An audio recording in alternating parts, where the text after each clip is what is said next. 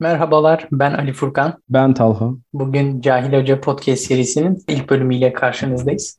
Bu podcast serisinde eğitim üzerine konuşacağız. Ee, bir eğitim felsefesi inşa etmeye çalışacağız. Biliyorsunuz Türkiye'de eğitim 7'den 70'e herkesin gündeminde. Herkesin bu konuda bir derdi var, çözüm önerileri var. Ama bu sorunları çözememekle kalmayıp biriktirerek yığmaya devam ediyoruz. Biz biraz ukala bir biçimde bu sorunlara uygulanabilir çözümler sunduğumuz iddiasındayız. Ee, ama nihayetinde söyleyeceğimiz şeyler çok basit şeyler olacak. Hatta onu söyleyeyim. Yani diyeceğiz ki ki eğitim bireysel bir uğraştır. Ee, bu ifadeyi duyduğu zaman pek çok kişi kabullenecek ama bunun hayata yansımalarını konuştuğumuz zaman bunları kabullenmek biraz daha zor. Aynı zamanda bu podcast üzerinde konuştuğumuz konular, podcast bölümlerini web sitemiz cahilhoca.com üzerinden de takip edebilirsiniz. Eğitime dair düşüncelerimiz aslında daha kökeninden sorunlu. Yani eğitim nedir diye sorsak Talha bize nasıl cevaplarsın? Öncelikle eğitimin Türk Dil Kurumu'ndaki tanımına bakmamız lazım. Burada şöyle bir tanımla karşılaşıyoruz. Çocukların ve gençlerin toplum yaşayışında yerlerini almaları için gerekli bilgi,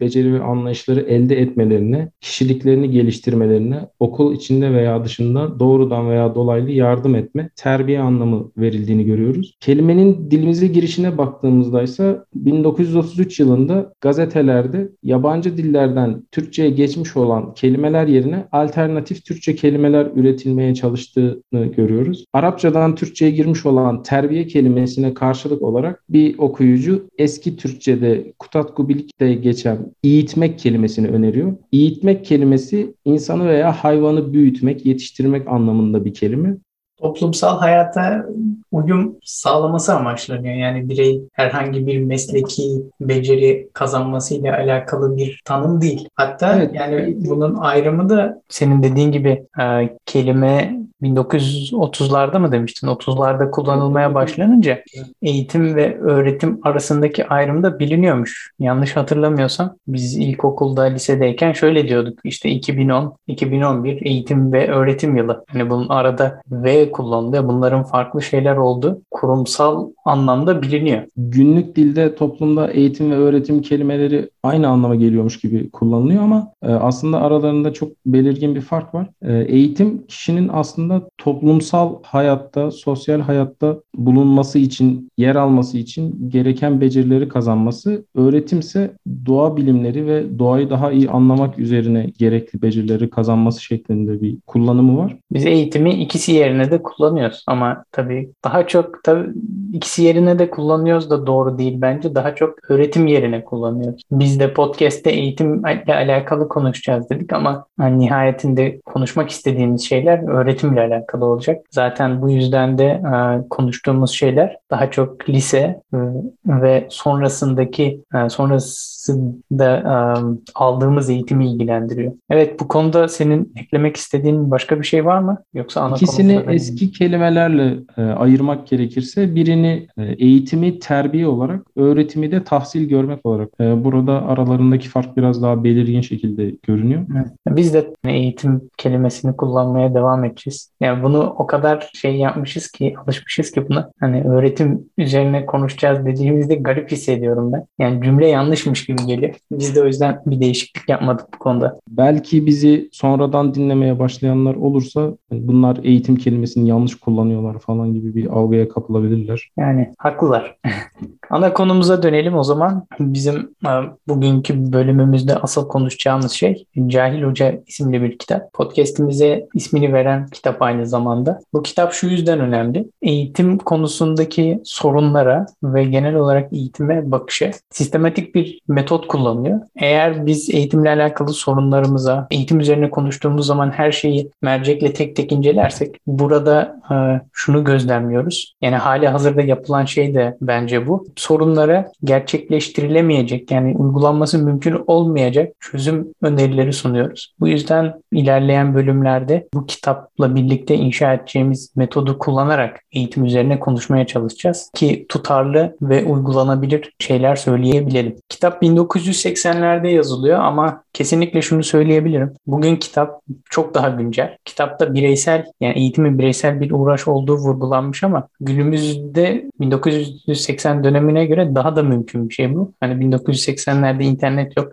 Kitaplar muhtemelen daha pahalı.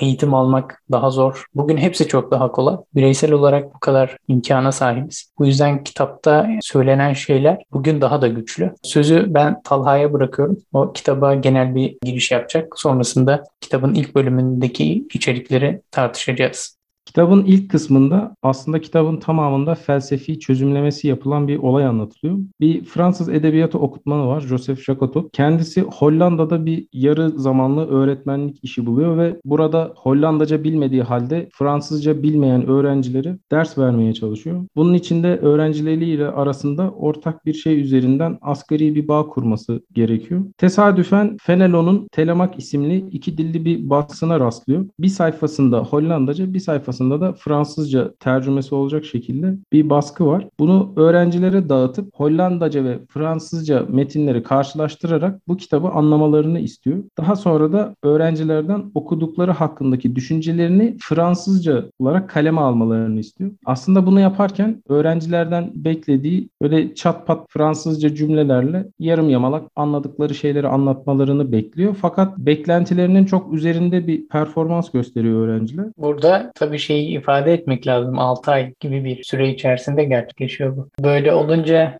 Jakotot da kendisinin yani hoca olarak rolünü sorguluyor burada. Çünkü o da şuna inanmış. Hocanın görevi öğrenciye bildiklerini aktarmak ve açıklamak. Ama burada kendisinin aktardığı, açıkladığı bir şey yok. Evet, öğrenciler Fransızca öğreniyorlar ama bunda hocanın e, herhangi bir açıklamasının veya Fransızca ile ilgili aktardığı herhangi bir şeyin olmaması onu yani onun nasıl bir eğitim verdiği verdiğini böyle belirsizleştiriyor. Biz de o zaman hoca için yeni bir rol tanımlamamız gerekiyor. Burada açıklamanın üzerine durmamız lazım. Eğer bir bilgi aktarmak e, gerekiyorsa yani hocadan öğrenciye bir bilgi aktarımı olacaksa burada bir açıklama vardır. Bu yazar bunun için çok ağır bir ifade kullanıyor. Eğer diyor eğitim şekli açıklama üzerindense diyor hoca öğrenciyi kendi zekasına tabi kılarak onu aptallaştırır diyor. Biraz ağır bir ifade olduğu için için ben de hani burada söylerken biraz çekiniyorum ama yazar genel olarak yani kitap boyunca çok sert konuşuyor. Burada aptallaştıran ve özgürleştiren eğitim olarak bir ayrım var. Bunu da öğrenci ve öğretmenin zeka ve iradesi üzerinden ifade ediyor. E, öğrenme işleminin gerçekleşmesi için öğretmenin ortaya bir irade koyması ve zekası ile öğrenciye bilgilerini aktarması gerekiyor normal şartlarda. Öğrenci de öğretmenin iradesine ve zekasına tabi olarak öğrenmeye çalışıyor normal eğitim sisteminde. Fakat bu yaşanan olayda Jakotot zekasını hiç kullanmıyor. Sadece iradesini ortaya koyuyor. Öğrencilere iki dilli bir baskı veriyor ve onları bu kitap baskısı üzerinden Fransızcayı öğrenmeleri için kendi zeka ve iradelerine bırakıyor. Kendi zekasını tamamen devreden çıkartmış oluyor. Herhangi bir açıklama yapmıyor. Fakat yine de öğrenciler öğreniyorlar. Bunun için kafes benzetmesi yapılıyor kitapta da. Yani öğrenciler, hocanın iradesi öğrencileri bir kafesin içerisinde içerisine hapsediyor ama onları o kafesin içerisindeki mücadelelerinde serbest bırakıyor. Kendi zekasını kullanmayarak, onlara açıklama yapmayarak senin ifade ettiğin gibi hoca öğrencisini özgür bırakarak bir öğretim biçiminden bahsediliyor. Burada da zaten kitabın ismi de anlaşılmış oluyor. Jakotot için cahil hoca tanımı yapılıyor. Konuyu yani açıklayacağı şeyi bilmiyor ama iradesini kullanarak öğrenciyi kendi iradesine tabi kılarak kendi zekasını kullanmadan öğrencisine bir şey öğretebiliyor. Buna da hani bu tarz bir öğretim biçimine de ne diyorduk? Özgürleştirici eğitim öğretimi. Evet bu aslında zihni özgürleştiren eğitimle zihni aptallaştıran eğitimin ayrımı oluyor. Bunu başardığını fark edince Jakatot diyor ki ben başka bilmediğim şeyleri de öğretebilirim o zaman. Piyano öğretiyordu değil mi? Yanlış hatırlamıyorum. Evet. Hollandaca hukuk savunması vermeyi öğretiyor. Bilmediği şeyleri öğretmeye başlıyor. Bu arada başka bir şey daha var. Hani öğrencilerin kitaptan karşılaştırma deneme olarak Fransızca öğrenmesi bebeklerin yani bütün insanların tecrübe ettiği dil öğrenimine benzetiyor. Çünkü bebekler de yani herhangi bir gramer e, veya açıklama olmaksızın işte büyüklerini çıkardığı sesleri tekrar ederek, yanlış da olsa bir şeyleri deneyerek, kendi kendilerine hatalarını düzelterek zamanla dil öğrenmesinin yani evrensel yani en doğal öğrenme biçimi olduğu vurgulanmış. Burada Jakatot'un öğrencileriyle tecrübe ettiği öğrenme deneyimi evrensel eğitim olarak adlandırılıyor. Bizim bildiğimiz genel klasik eğitimde eski eğitim, eski yöntem şeklinde ifade ediliyor. Aslında eski değil ama öyle mi diyordu kitap? Hı hı, Kitapta yani mevcut yöntem. eski yöntem olarak algılanıyor. Hocanın açıklayıp öğrencinin o şekilde öğrenmeye çalıştığı sistem. Bunun hatta ta Sokrates'ten itibaren bugüne kadar geldiği ifade ediliyor. Sokrates için de gerçekten ağır ifadeler kullanıyordu. Yanlış hatırlamıyorsun. Jakatot'un bulduğu yöntem tamamen Sokratik yöntemin karşısında yer alıyor. Öğrenci ile öğretmenin zekasının hiyerarşik olarak sıralandığını söylüyor Sokratik yöntemde ve öğrencinin kitapla baş başa bırakıldığında kitap yazarının zekası ile öğrenci zekasının baş başa bırakıldığını, burada bir öğretmen zekasının üzerine konmadığını, bir hiyerarşi bulunmadığını ve zekaların eşitliğini ifade ediyor. Ya o sanırım ilerleyen bölümlerdeydi. Ben genel olarak katılmıyorum. Yine konuşuruz tabii. Hı hı. Ama şunu kitapta güzel bir örnek var bu arada. Hani bu durumu anlatan. Yani açıklamanın insan zihnini yavaşlatan bir durum olduğunu gösteren bir örnek. Ve muhtemelen aslında pek çok kişi de benzer durumları kendi hayatında tecrübe etmiştir. Yazar diyor ki bir aciliyet söz konusu olduğu zaman bu açıklama ihtiyacını ortadan kaldırıyoruz ve doğrudan öğrenmeye geçiyoruz. Burada Jakotot'un kendi işte büyük babasından ve babasının çok yönlülüğü vurgulanmış. Kendi çok yönlülüğü vurgulanmış ve burada işte top atıcısı mıydı? İşte yani vatanı savunması gerektiği zaman askerliğe dair bir şeyler öğreniyor, bir konuda uzmanlaşıyor. İşte bir başka bir şeye ihtiyacı oluyor. işte Latince uzmanı oluyor. İşte İbranice konusunda deneme yazıyor vesaire. İhtiyacı ve bir amaca yönelik e, bir öğrenme gerçekleştirildiğinde bir hocanın açıklamasına ihtiyaç duymuyoruz. Kaynaklarla doğrudan muhatap oluyoruz. Hem hızlı hem de etkili bir öğrenme tecrübesi yaşıyoruz. Kendi hayatımda da ben açıkçası bunu pek çok defa tecrübe ettim. İşte e, bu bazen hatta e, üniversitede hocalarımız tarafından bize nasıl denir? Yani zorlandık. Bizden bir şey yapmamızı istediler ama atıyorum bir proje yapmamız gerekti. Kullanacağımız programı öğretmiyorlar ama yapmamız gerekiyor. Onu tamamlamak için biz bir yandan da hani o amacı gerçekleştirmek geliştirmek için yazılımı öğreniyordum. Bundan arkadaşlarım çok şikayet ediyordu mesela. Veya işte final dönemleri geliyor. Çok iyi çalışmamışsın veya yeterince iyi anlamamışsın. O son gün, son dakika öğrenmen gerektiğin zaman bir anda verimliliğin artıyor. Hatta benim şöyle bir tezim var. Diyorum ki yani 14 hafta oluyordu bizim eğitimimiz e, İstanbul Teknik Üniversitesi'nde. Hadi bunun bir haftası tatil olsun, bir hafta sınavla geçmiş olsun. 12 hafta. Dersler genelde 3 saat, 36 saat yapıyor. Hani 36 saat iş ders dinleyen öğrenciyle 36 saat kendi başına ders yap çalışan yani konuya kendi başına doğrudan kaynakla çalışan öğrenciyi kıyaslasak bence aradaki fark muazzam olur. Sen ne düşünüyorsun? Hangi tarafta olmayı tercih ederdin? Ya da öyle sorayım sana. Ben her zaman derse giden taraftaydım. Ders kaçırmazdım kolay kolay ama hiç derse gelmeyip son hafta kırtasiyeden aldığı ders notlarıyla benden çok yüksek puan alan arkadaşlarım var. Aslında ortaya irade koyuyorsun. Her sabah kalkıp hazırlanıp hazırlanıp okula gidiyorsun. Dersi dikkatle dinlemeye çalışıyorsun. Ama o acil durumdaki öğrenmenin etkisi sanırım o arkadaşlarda daha yüksek oluyor. Bir zamana yayıldıkça kapasite düşüyor muhtemelen. Ya bununla alakalı sanırım bilimsel çalışmalar da vardı ama yani genel olarak gerçekten böyle bir şey var. İhtiyaç olduğu zaman e, konuları hani yavaş yavaş sindireyim, yavaş yavaş öğreneyim şeyi lüksü ortadan kalkıyor ve direkt amaca yönelik hızlı bir ve etkili bir biçimde öğrenebiliyoruz. Yani tabii bunun ne kadar kalıcı olup olmadığı da ayrı bir tartışma konusu. Evet ben kalıcılık konusunda biraz şüphelerim var. Çünkü yani sınava birkaç gün öncesinden çalışmaya başlayıp sınavdan yüksek not alıp daha sonra o bilgileri gerçekten akıllarında tutabiliyorlar mı veya onları kullanarak bir sonraki derslerinde etkili bir şekilde kullanabiliyorlar mı? Şüphem var açıkçası. Kendim çok tecrübe etmediğim için. Hiç acil öğrendiğin bir durum hatırlıyor musun bir konuyu? Hatta bugün kullandığın bir şey var mı? Ben genelde öğrenme sürecini geniş zamana kullanıma yayıyorum. Biraz daha böyle bildiğim kadarını bilmediklerimle ilişkilendirerek doğal öğrenme sürecini kullanmaya çalışıyorum kendi hayatımda. Yani çok kısa zamanda böyle kendimi çok zorlayarak şey öğrenmeye çalıştığımı çok hatırlamıyorum. Ben hatırlıyorum ya SolidWorks öğrenmiştin sen.